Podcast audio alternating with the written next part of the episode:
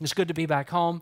We had a tremendous time away. I appreciate my good friend uh, Chris Owens speaking for me while I was away. I understand that Chris did a fantastic job, as he and Bill always do.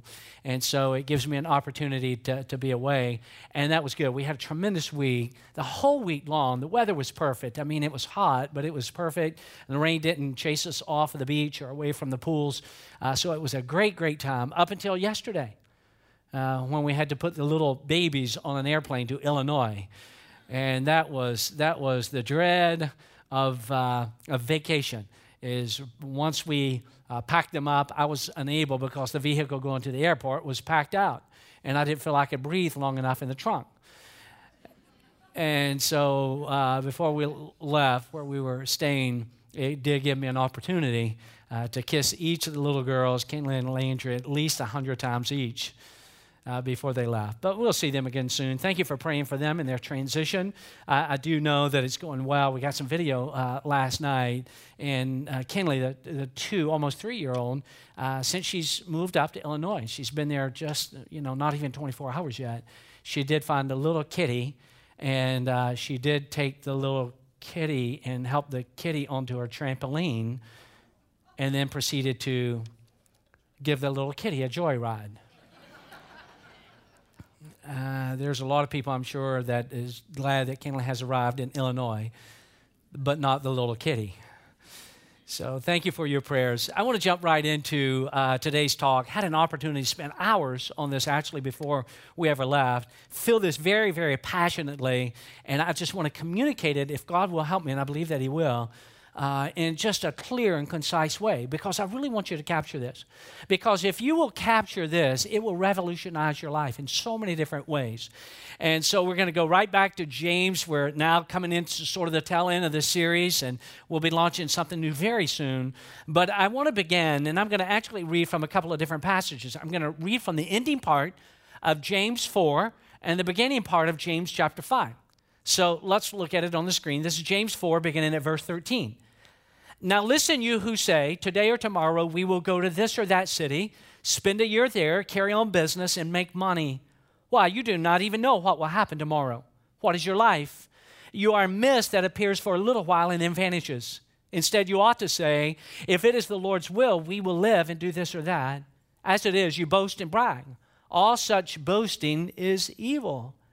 Anyone then who knows the good he ought to do and doesn't do it sins. All right? So that's the end of chapter 4.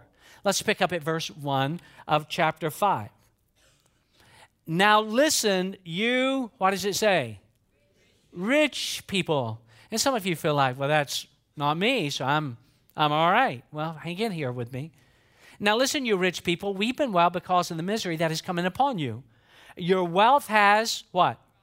And moths have eaten your clothes. Your gold and silver are corroded their corrosion will testify against you and eat your flesh like fire. These, these are probably not your life verses. These are probably not the verses you just say, I want to claim this as my own. You have hoarded wealth in the last days. Look, the wages you failed to pay the workmen who mowed your fields are crying out against you. The cries of the harvesters have reached the ears of the Lord Almighty.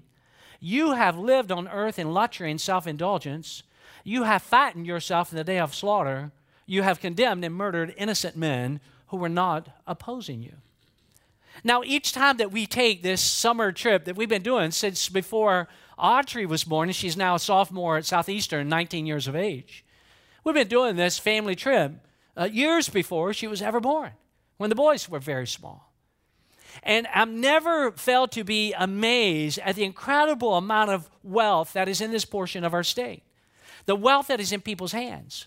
Homes that are absolutely breathtaking in their size and in their cost. In fact, uh, near where we were staying, not where we were staying, but near where we were staying, it was advertising uh, housing development. And this is where the house is started. The house is started at $500,000. That's sort of the base. I mean, you know, just a mere $500,000, half a million dollar home. And they went up to $3 million. And I think I saw several of those $3 million homes. Uh, some of you perhaps live there, and I didn't even realize I was seeing your house. But these tremendous homes are like, oh my goodness, the square footage and the, you know, the, the beauty of them. Staggering price tags on boats that are used only on rare occasions. In fact, one day we were coming back from the downtown area of St. Augustine.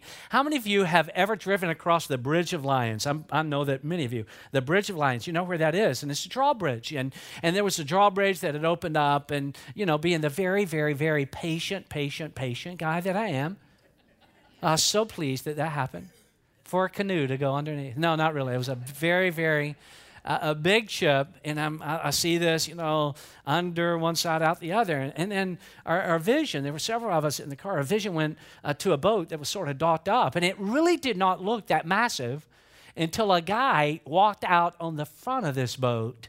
And I'm like, that is unbelievable. Tremendous amounts of wealth, tremendous amounts of affluence.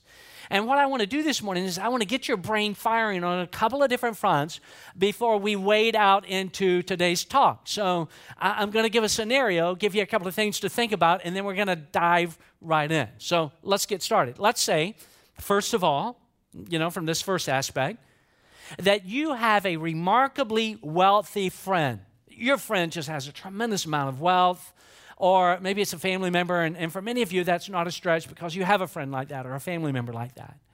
And let's say, for example, to their credit, they have a big time question that they have for you. They want to ask you this question because they respect you, they admire you, they know that you're an authentic follower of Jesus. So they've got this major question that has been bouncing around in their brain that they've just been looking for a serious minded Christ follower to ask. And so they pose their question to you, this uh, incredibly wealthy friend or family member.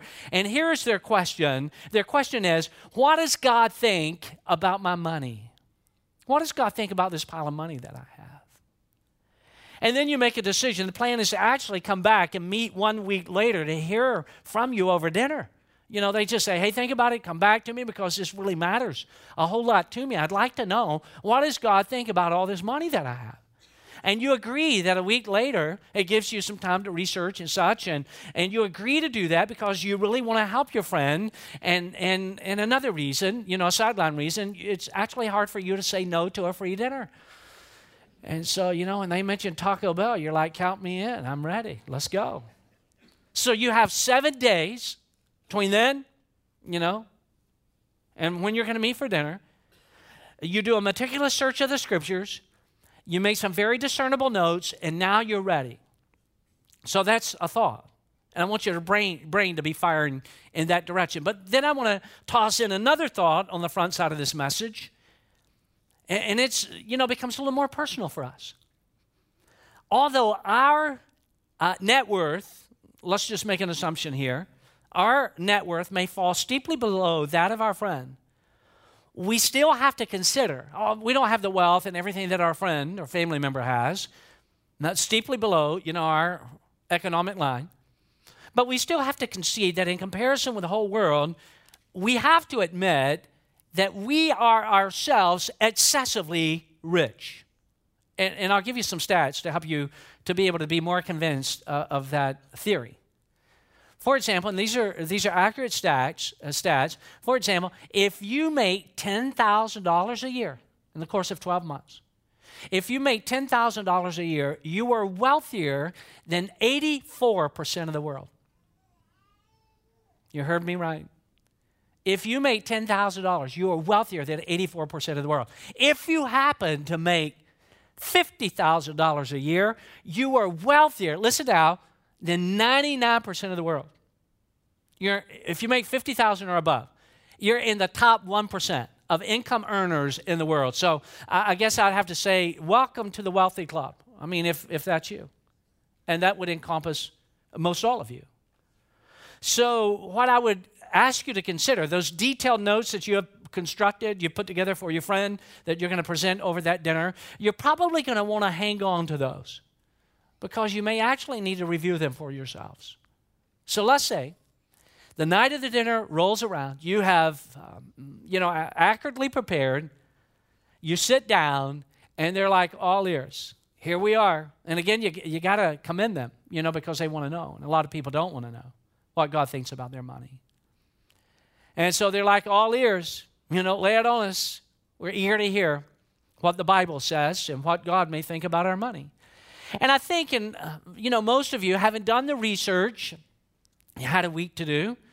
One of the things I suspect that most all of you would do on the front end of that is you would communicate to them right in the beginning, before the salad plate ever hits the table, that God is not upset or frustrated with them because they have lots of money. I hope you would tell them that. I hope you would let them know hey, God's not mad at you. God's not upset with you because you have a lot of money. God is not opposed to you. You would probably start out with some affirming words concerning their desire to get God's inclination about their financial status. I'm certain that you would applaud their humility and openness to receive some teaching and truth concerning the wealth that they have accumulated, especially when most people, most people are defensive and not amused by anybody's opinion about their money, most of all God's. And because you have done a comprehensive search of the Bible, you would want them to know, hey, you know, I, you know, want to affirm that you are open and, and the Bible is not opposed, God is not opposed to you having lots of money. And because I've done a comprehensive search, you might would say of the Bible, you would want them to know that the Christian faith is not anti earning, it is not anti ownership, it is not anti commerce, but that the Bible actually does this. It approves of hard work and prudency and creativity and wisdom and diligence. And you would tell them that. You, you tell them God is not mad at you because you've accumulated a lot of money. Most likely, you would let them know that there were numerous wealthy people that were mentioned not only in the Bible, but were also key players in the story of the Bible. People like Abraham, who had an enormous amount of wealth, and, and David and Job, who had it, lost it, regained it again. What about King Solomon? Just to name a few. Because you have done this diligent search of the Bible, you would also want them to know that some of Jesus' own followers were quite wealthy and helped to support the ministry that he was engaged in. So before the main course ever hit the table, you would, I'm sure you'd do this, you would confirm for them an inward hope that they have that a pile of money would not disqualify anybody, including them, from God's love. It would not separate them from the reality of Jesus' finished work on the cross for, on their behalf, or that it would cause them to be ineligible for eternal life. Again, you would, you would be, again, in a very, very positive way. I'm sure you'd do this because you have searched the Bible. And what does the Bible say concerning these things? But lest they become too relaxed, you'd have to flip the coin over to the other side. And you would have to tell them if you were going to do due diligence in this regard, and they're really asking, and you really want to communicate biblical truth to them, you would also want them to understand that God does warn. That God does warn that wealth can create some heavy, heavy damage to a person's life if they're not careful. And I'll give you some ideas of this, some of the things the Bible says concerning that. For example, the Bible says that um, the damage can come if we allow money to create within us a sense of a false sense of security. Uh, this is not on the screen, but I want to uh, read a couple of verses to you. This is out of the Psalms, Psalm 49, verses 16 and 17. It says, Do not be overawed overawed when a man grows rich. And again, I'm coming off of this trip and I just stood looking at some of these homes. And, and, and to be honest, probably in, in violation of this, just sort of in awe of how much money does it take to build a home like that. But Psalm said, the wisdom writer says, Do not be overawed when a man grows rich, when the splendor of his house increases, for he will take nothing with him when he dies. His splendor will not descend with him. You see, here's the thing about money because money has the ability to buy so many tangible products and goods, we often think, or a person will think, that it provides total security for all things as it relates to the future. And you're going to see this in a couple of verses later, but this is what the Bible says wealth often does. Wealth, if we're not careful, and again, God's not opposed to it. And I want you to be clear on that. But he does warn that wealth, not kept in proper perspective, can produce arrogance and it can elevate this sense of self sufficiency. I've got this, I've worked hard, I've made a lot of money, I've got this, this is my nest egg. I can live on this uh, until I die. In fact, I could live on it way after the point when I will probably die. And again, God would say, Hey, I'm not mad at you. I'm not frustrated with you. And you'd communicate that to your friend because you have a lot of money. Just be careful that you do not allow it to do damage to your life, that it does not create havoc for your soul. Here's another thing that the Bible would warn. Not just that money can create a false sense of security, but here's another thing that it can cause people to overlook the needs of others that we can just become trapped in you know our own little world and forget what most of the world is, is really like. In, in fact these two verses are on the screen. The guys are going to put them up for you. This is out of deuteronomy 24 this is what it says. Do not take advantage of a hired man who is poor and needy whether he this is interesting to me whether he is a brother israelite or an alien living in one of your towns. So whether it's one of sort of like your own uh, you know, family, nationalistic family or not. Don't take advantage of them. Uh, verse 15 pay him his wages each day before sunset. Now, how many of you know uh, in the time that this was written, uh, direct deposits had not quite come around yet? Nobody's issuing a check at the end of the work week. So, th- the economic reality of that time was a guy would work, a lady would work that day, and you'd give her their, give him, give her their wages at the conclusion of that day. And it says, pay him his wages each day before sunset because he is poor and counting on it. Otherwise, he may cry to the Lord against you, and you will be guilty of sin. So, you know, you'd sit down. Uh, again, by now, you're well into the main course, and you know the conversation is going well. You tell them hey you know don't don't be confused. Don't allow people to tell you otherwise. God's not mad at you. God's not frustrated with you because you have a lot of money. In fact using it well that can be a very very good thing. But having said that i've got to tell you you're going to have to be careful because all that money that you've got can create a sense of false security. It can cause you to overlook the needs of other people. And thirdly it can create a path towards self-indulgence this is going to be shocking for some of you. Some of you, others of you, you know this, you've heard it at some point in the past, but for others of you, you almost in your mind, as soon as I say this, you're going to want to challenge me and say, Really? really? You're just making, did you put it in the talk to just make it interesting, or is it really true? And I'll tell you, it's really true. Here it is. Did you know that Jesus spoke more about money and possessions than he did about heaven and hell? Jesus did. He said much more about money and possessions than he ever did about heaven or hell. Why? Because it, became, it can become such a dangerous trap for people. And we hear it all the time. If I only had more money, I would. You know, I've, I've seen that so many times. I've, I've, I've been around now a, a, a few years. You can, you can tell, you know, I'm, I'm not like my friend Jack, 93. I'm just 33. Thank you. I, I heard an amen. Thank you. That's a, that's a man of God back there.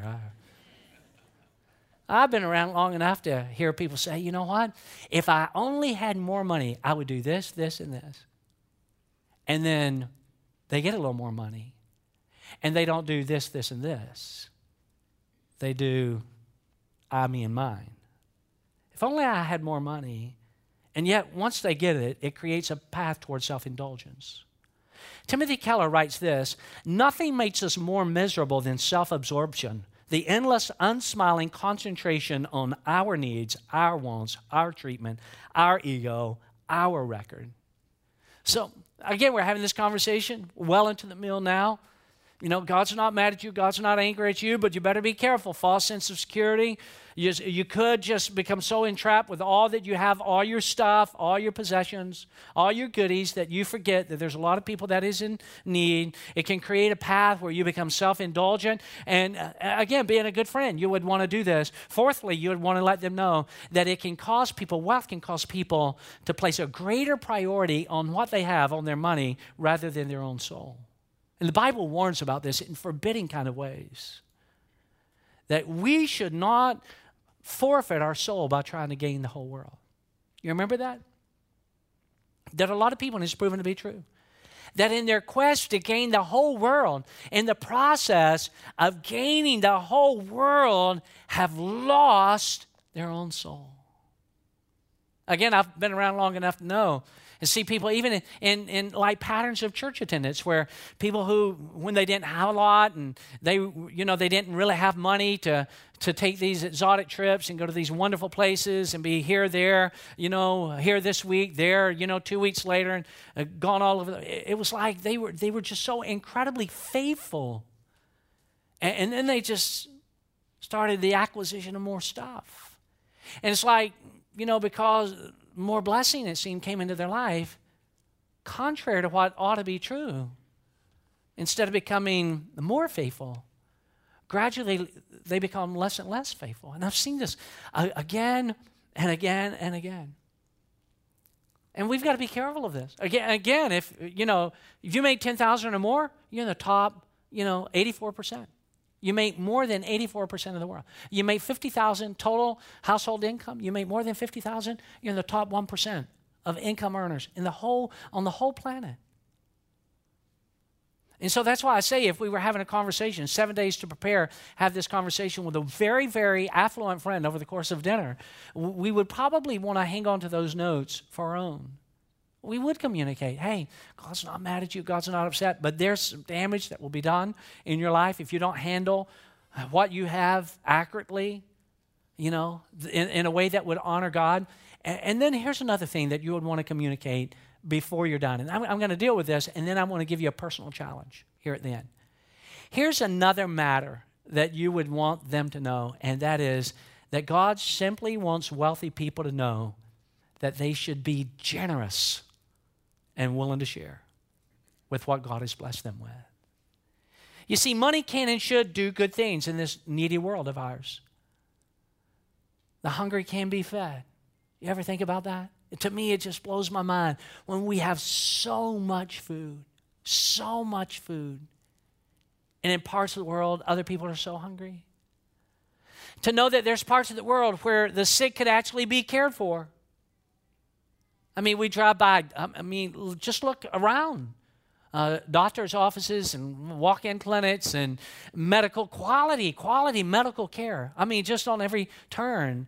And, and, yet, in many, many parts of the world, the, the thought of something like that, and, you know, it's, it's why it inspires me every time when I see our, our church family uh, going on the missions trip, and there's a construction team helping to build like a Latin American child care school or, or adding on to some much needed project. And then we're taking medical teams. And for some of these people, they've, they've never had the medical care that they get as our teams, our medical teams go in.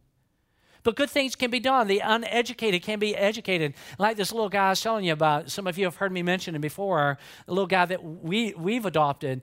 His name, his name is Jeffrey. Can you believe it? I've heard that name before. In fact, his name is spelled right. He's Jeffrey. I still remain to this day Jeff Jeffrey. And his name is Jeffrey. And you know what Jeffrey, little guy, what he, what he wants to be when he grows up? He wants to be a pastor. So why would I not want to support a, a little guy named Jeffrey who wants to be a pastor? But the uneducated can be educated, the lost can be reached. And God is searching for people, and you got to hear this, friends. All of you got to hear this. God is searching for people that He can trust to be competent with their resources and compassionate with their resources. Think about it this way just, I mean, in all practicality, why in the world would God want to bless us with more when He knew that we would only consume it for ourselves? Why? When we would only become more self indulgent. Listen to the words of Proverbs 22 9. They're not on the screen, but this is what it says He who has a generous eye will be blessed. He who has a generous eye will be blessed. So, what if we made an adjustment? This is not easy. It's so cross cultural. It's so against the grain of what is surrounding us at all times. But what if we made an adjustment in our mentality regarding increasing finances and our activity now revolved around these thoughts? God has given me excess, more than I need. God has given me excess, not so that I can have more, but so that I can give more. But what I'm about to mention happens way too often instead. Studies indicate this again and again and again. And again, this is factual. A lot of research has gone into this. Studies indicate that the richer people get, the smaller that they give away. You think it would be the uh, reverse of that. But the richer that people get, the smaller they give away. The higher you go, the lower the percentage. And this problem is further compounded by this reality everybody, everybody, everybody thinks that they're generous even when they are not. There's a story, and uh, you probably have heard some version of it. I, I came across this one not too long ago. It's a story about a guy who had been a faithful tither, whose earnings went from 50000 a year to 250000 a year and then several years later, to he was making $500,000 annually. One night, this guy, this is making half a million dollars a year, confessed to his small group leader that it was getting awfully tough to continue to tithe because now his tithe was, in his words, costing him 50000 a year. That's what he said. It's, it's tough. Didn't used to be, you know, when I made 50000 a year, it wasn't but now that I make it, it's costing me to tithe 50000 a year. The small group, very, very wise small group leader said, Well, I'll tell you what we're going to do. Let's gather the group around, and we're all going to pray diligently that God will reduce your income back down to the level where you can afford to tithe again. Let's pray that way. Let's trust God for that. Look at these verses. It's out, out of First uh, Timothy 1 Timothy 6, 17 and 18, teach those, and this is what you would be uh, attempting to do teach those who are rich in this world not to be proud and not to trust in their money, which is so unreliable. Their trust should be in who? In God, who richly gives us all we need for our enjoyment. Tell them to use their money to do what? To do good. They should be rich in good words and generous to those in need always being ready to share with others. And these are the two verses that I was talking about earlier that the Bible points out. Two verses I referred to, and the message is compelling. Do not trust in your money. Do not become self indulgent. Do not allow it to create arrogance in your life. Instead, do good stuff. Do good stuff. And that's what you'd communicate to your friend. I mean, being the thoughtful person, the caring person that you were. Hey, God is not mad about that pile of money you've got, God's not frustrated with you. In fact, God is pleased that you would want to know his opinion on what you would, you know, what he views your money as being like. You'd give him the warnings that we just went over a few moments ago. But you would tell them. You would tell them as a good friend. But do some good with what God has given you. Do some God honoring things with the resources. Grow in your generosity. Don't become arrogant. Don't become self indulgent. Look for ways. Consider that the reason why God has blessed you is not so that you can sit on this pile of money that you have, but so that you can do more. So I want to leave you before we're done with a challenge to do good. And I'm going to give you three things. I want you to be sure you get them. Write them down. If you can't remember them, put them on your iPad, put them on your tablet, whatever you need to do. I want to give you three challenges uh, before we're done. Challenge number one give 10% of your earnings back to God. Just do it. Give 10% of your earnings back to God. Tithing is actually the primary way that we acknowledge that God is really first in our lives. It's not, you know, just what we say. Eh, what's that old expression? Put, put your money where your mouth is. I mean, if God is really first place in our life, if God is really uh, priority in our life, th- then that's going to show up on our banking statement. That's going to show up on our ledger that God is really the priority. If we say, well, you know, God is first in my life, I love God, He's number one in my life above all else, and, and, we're not giving 10% of the income that God, by the way, gave to us in the first place, well, then, you know, we can say it all day long, but it's just not accurate. It's so important, so please listen. God expects for those who claim to be His to return 10% of all earnings back to Him so that His church can be fully resourced. That's just the clear teaching of the Bible. And you'd want your friend to know that. You'd want to know that. Look at a statement that Andy, Andy Stanley has made. You're going to see the statement up on the, green, on, on the screen. He writes, the best way to make giving a priority is to make it the very first check you write every month. Before the mortgage, before groceries or clothing, before saving. Whenever God blesses you with income, let your first action be a gesture that acknowledges where it came from Whatever the amount, do it first. The minute you deposit your paycheck. This not only ensures that you'll guard it as a priority, but it's a symbolic way of reminding you where your hope lies. Your hope is in God. So, challenge number one give 10% of your earnings back to God. Challenge number two, here we go. Live beneath your income line so that you have opportunities to do good. Live beneath your income line. How many of you know Got to shield my eyes so I can see all you guys. You still with me? Wave at me if you are. Anybody doze near you, go ahead and smack them right now in Jesus' name. Tell them they missed a good talk this morning. Will you do so? You with me? All right? So, in, in, in this regard, live beneath your income line so that you have opportunities to do good. How many of you would be in somewhat agreement with me that most people do not do this? Most people do not do this. Maybe you're like, you don't want it to be too personal for you, so you're like, most people don't, but maybe you look back and you see some trends of this in your own life. It's not the path that most people choose. Usually it works like this increased income equals an upturn in personal spending.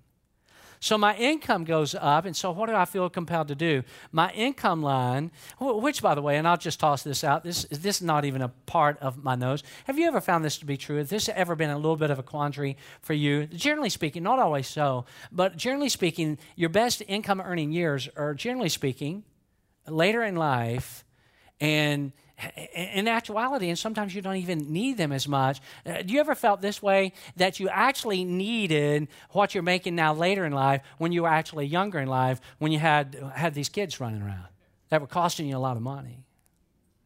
And then what happens is, you know, we, we just grow and God bless us and our income line goes up. What does most people do? Do they keep their spending right here? Okay, it went up. We keep my spending here? No. Most people will meet their income line with their spending line. So now I've got more money. I've got a bigger check. I've got a bigger salary. My income has gone up. So what does that mean? That's always got to mean a bigger house. It's got to be more expensive clothes, a nicer cars. But here's a novel idea, just for your consideration if you're up for the challenge. We do not have to spend everything we make. We do not. Nobody, nobody is forcing you to spend every thing you make.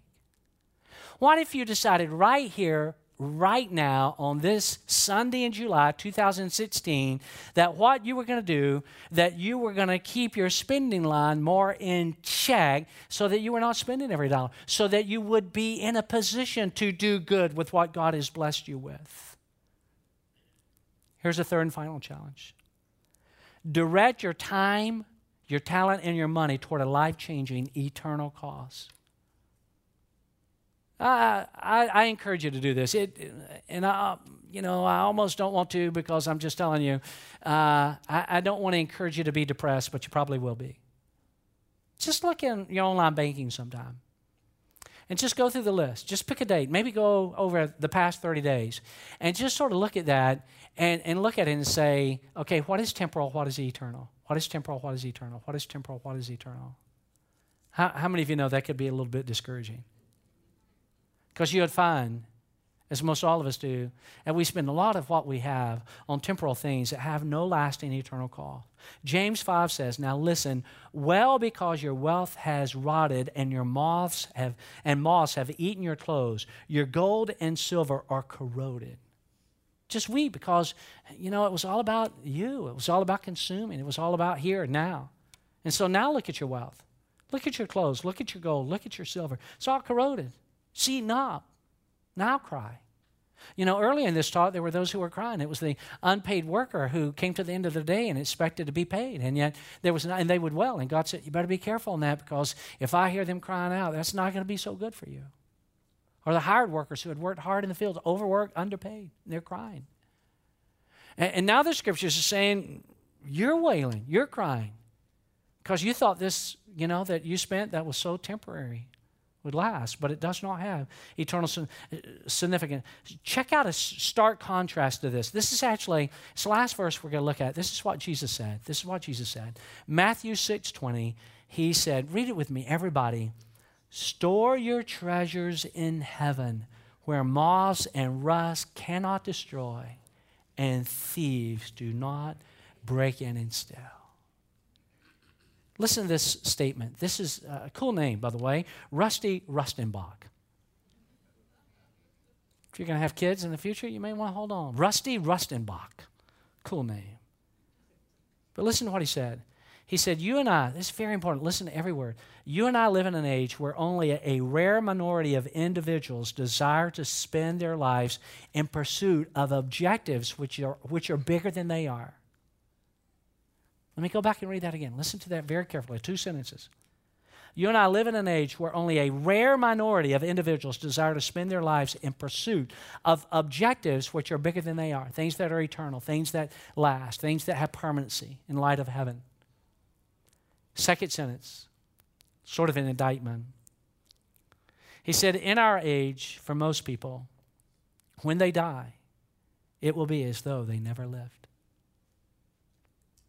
Most people in our age, what they've done, in, turn, in terms of eternal reality, once they're gone, it's going to be as though they never lived. You'd wrap up that dinner. You'd shake your friend's hand, maybe hug their neck, and just say, I hope this sits well with you because this is what the Bible says about that pile of money that you have. God's not mad at you. God's not opposed to your earning potential. God's not upset with you. But you got to be careful. You got to be really careful, or it will become all about you. And you'll overlook the needs of others. And you'll have this false sense of security.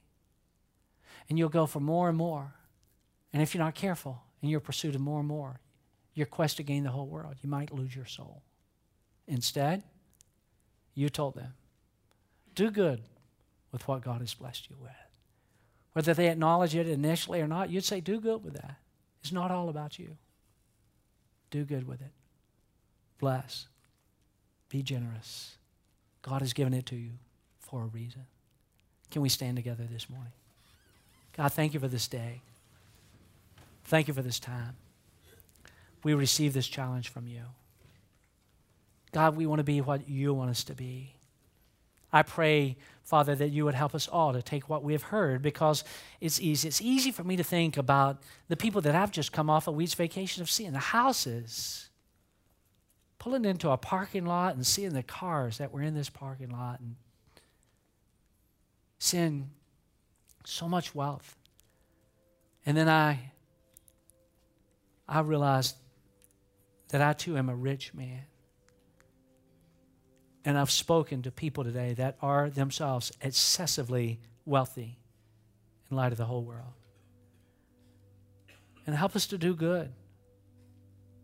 Help everything that we earn to consider it a blessing. Always give you the top 10. Help us, God, to keep our, our spending line below our income line so that we can do good with what you've given us.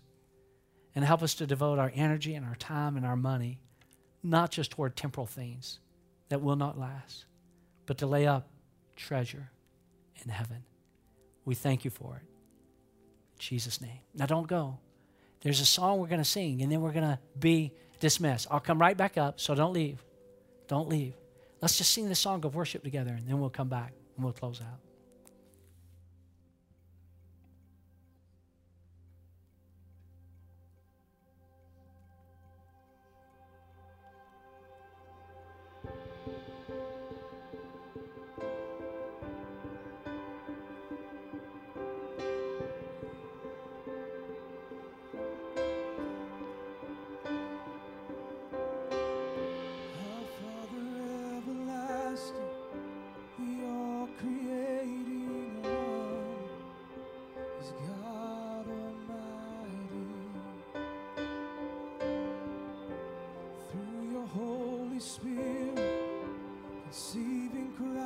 The Son.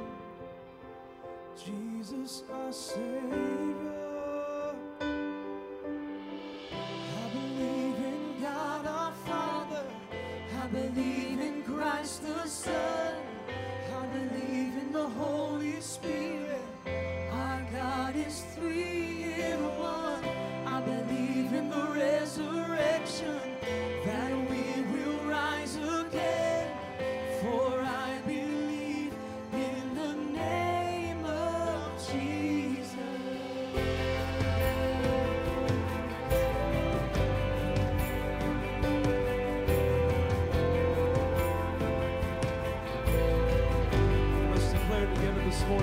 touching our defender.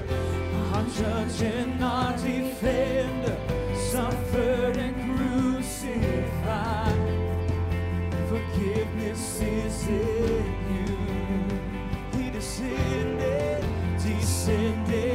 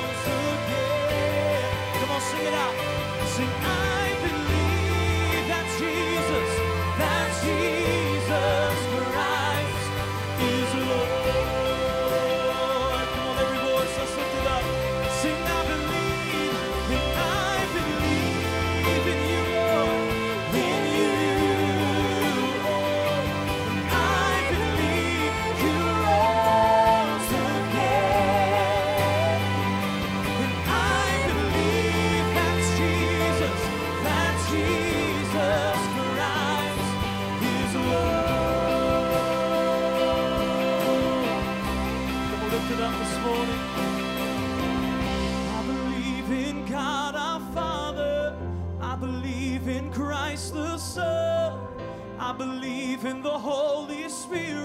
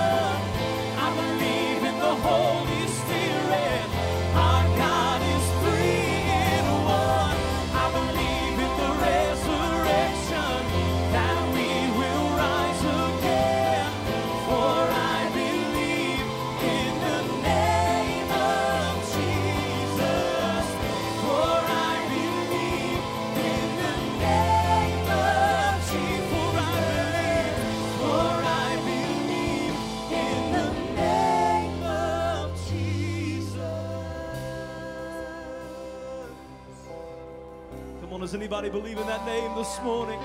The name of Jesus. Thank you, Lord. I believe in life eternal. I believe in the virgin birth. I believe in the saints' communion and in your holy church. I believe in the resurrection when Jesus will come again.